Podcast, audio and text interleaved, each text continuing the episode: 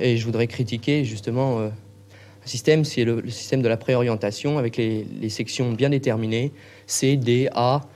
Il faudrait une section assez polyvalente qui permette justement aux élèves qui n'ont pas d'orientation précise de pouvoir changer et bifurquer assez facilement. Cette licence de droit, est-ce que vous savez seulement où elle vous emmènera?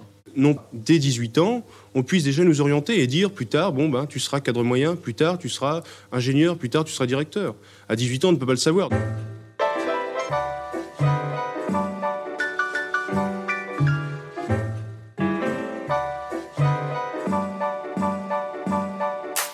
Voie générale ou voie professionnelle? Spécialité maths ou chimie? BTS ou IUT Si ces questions vous donnent des sueurs froides, alors même que vous n'êtes pas concerné, c'est tout à fait normal. Une récente enquête du CNESCO, le Centre national d'études des systèmes scolaires, a montré que deux tiers des jeunes entre 18 et 25 ans considèrent que l'orientation a constitué une source de stress dans leur parcours. Trouver une formation, un métier et surtout ne pas se tromper, c'est parfois le parcours du combattant. Avec seulement un conseiller d'orientation psychologue pour 1200 élèves en moyenne, l'orientation repose bien souvent sur les actions des professeurs principaux, ce qui pose la question de leur formation, mais aussi sur les familles, qui sont inégalement informées sur les rouages de l'orientation. Mais alors depuis quand l'orientation existe-t-elle en France? Et pourquoi est-elle toujours un casse-tête pour les élèves et leurs familles? Pour le savoir, nous avons mené l'enquête. Enquête d'école, un podcast de Diane Biduchot.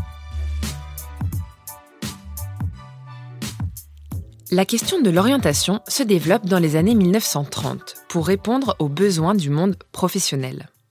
Le principe même de l'orientation se fonde alors sur l'idée d'une adéquation entre d'un côté des métiers qui exigent certaines aptitudes et de l'autre des individus qui ont des qualités, des talents.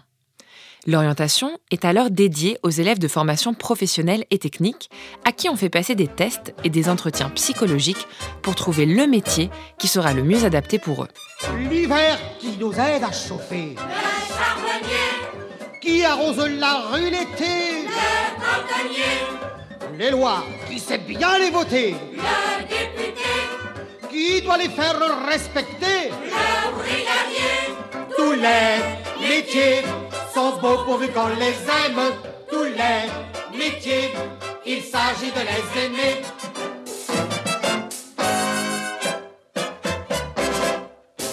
Dans les années 1960, la scolarité obligatoire s'allonge, passant de 14 à 16 ans. Et le système éducatif est alors réorganisé en deux filières, avec d'un côté la filière générale et de l'autre la filière technique.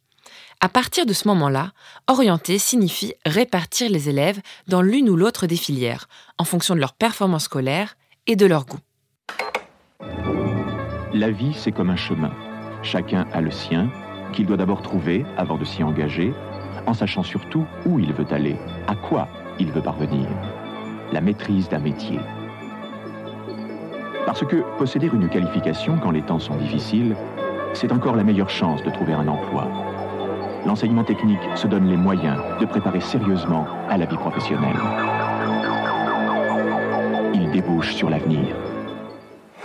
Progressivement, l'orientation se transforme et donne de plus en plus de place aux projets des élèves et aux demandes de leurs familles. Et pour donner aux jeunes les moyens de s'informer et de choisir, l'ONICEP, Office national d'information sur les enseignements et les professions, voit le jour dans les années 1970. C'est un ouvrage pratique tout simple que le guide Info Métier publié par Larousse à destination des jeunes. Il présente plus de 200 professions classées en 14 grands domaines tels que la nature, la justice, le spectacle ou le commerce. Pour chacune d'entre elles, une description détaillée, la liste des qualités requises et la formation appropriée. En quelques décennies, on passe d'une orientation de masse chargée de trier et de sélectionner les élèves à une orientation plus individualisée qui met en son centre l'élève et son parcours, au moins en théorie. Mais face à l'orientation, tous les jeunes ne sont pas encore égaux. D'abord, l'orientation des élèves est fortement liée à l'offre scolaire qui existe là où ils habitent. Une récente étude de la DEP montre que plus les jeunes vivent dans des espaces urbains, plus ils disposent d'une offre scolaire diversifiée et attractive.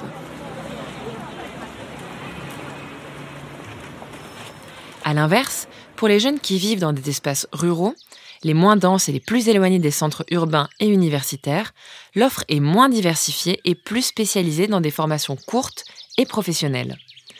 De plus, le coût financier et l'éloignement du lieu d'études représentent de véritables freins, en particulier pour les jeunes filles qui vivent en milieu rural. Dans les petites villes, c'est compliqué parce qu'on a moins d'opportunités, on a moins de, personnes autour de nous, tout simplement. Euh, les arts, euh, c'est surtout basé dans les grandes villes comme Paris, etc. Donc, il euh, faut pouvoir se déplacer, c'est pas toujours facile. La première fois que j'ai entendu parler de chemin d'avenir, c'était dans mon établissement. L'équipe est venue nous présenter leur sujet.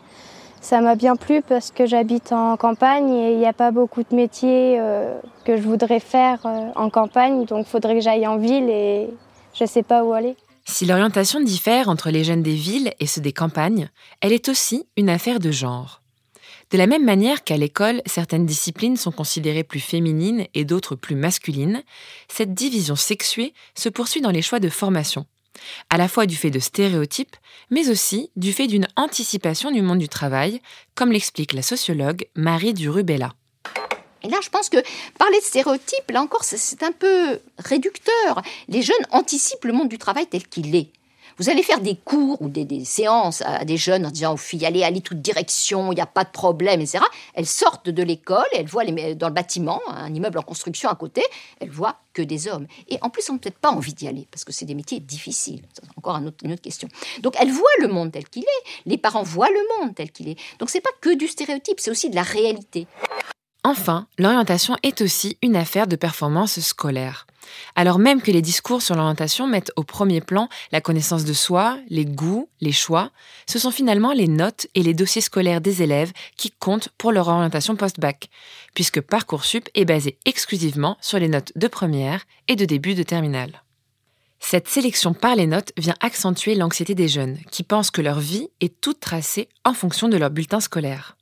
C'est ce que montre la sociologue Cécile Van de Velde, qui met en avant le sentiment d'urgence que connaissent les jeunes Français dès la fin de troisième, puis en seconde, pour trouver une voie, un métier, avec l'idée que ce choix est définitif.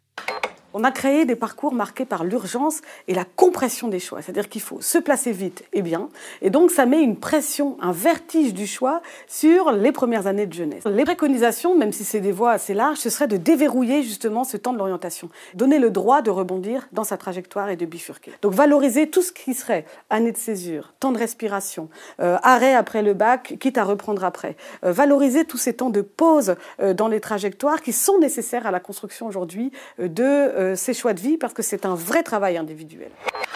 Permettre aux jeunes de faire évoluer leurs projets, de rebondir, c'est aussi une nécessité économique. Selon une étude de 2017 de l'Institute for the Future, 85% des métiers du futur n'existeraient pas encore. Ce qu'il faut, c'est plutôt donner aux jeunes des clés pour être capables de faire des choix et de se former tout au long de leur vie. Mais à court terme, comment faire pour aider les élèves à trouver leur premier métier? Comment les aider à viser au-delà de ce qu'ils connaissent. Plusieurs projets existent déjà pour accompagner les élèves et lutter contre leur méconnaissance des métiers ou leur autocensure. C'est notamment le cas d'un projet de la communauté européenne, Boys in Care, qui a pour objectif d'inciter les jeunes hommes à s'orienter vers des professions de l'aide à la personne. De la même manière, des associations comme Femmes et Sciences ou Bâtir au féminin incitent les filles à poursuivre des carrières vers des métiers où les hommes sont majoritaires. Mieux accompagner les élèves au sein de l'éducation nationale, cela doit bien sûr passer par davantage de ponts avec les associations et le monde du travail. Mais cela passe aussi par une meilleure formation pour les enseignants, davantage d'heures dédiées à l'orientation et davantage de conseillers d'orientation psychologue pour permettre à chaque élève d'être accompagné individuellement et de faire des choix éclairés pour son avenir. C'était Enquête d'école un podcast original de Diane Béduchot. Pour aller plus loin, retrouvez toutes les références et articles sur la page de l'émission. Rendez-vous dans un mois pour le prochain épisode.